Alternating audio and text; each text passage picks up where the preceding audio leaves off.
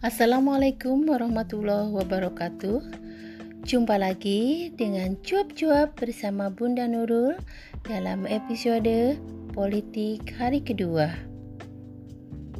Berbicara masalah politik, Bunda Nurul juga teringat waktu sekolah pernah mendengar politik etis.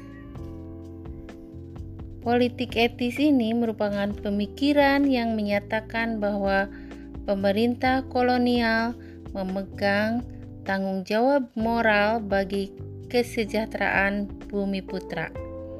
Tentu saja yang dimaksud bumi putra ini adalah warga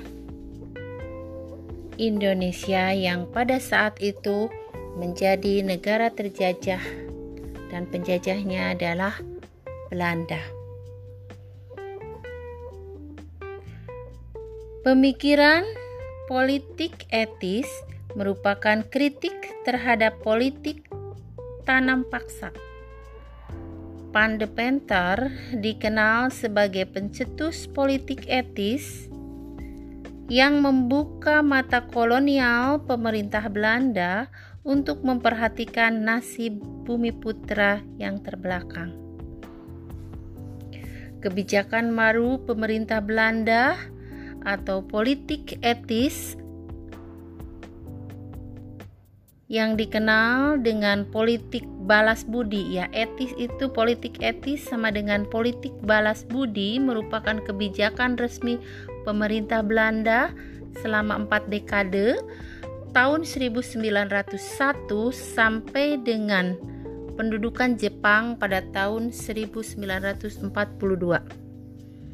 Pada tahun 1901, Ratu Belanda Wilhelmina mengumumkan bahwa menerima tanggung jawab untuk kesejahteraan rakyat kolonial mereka.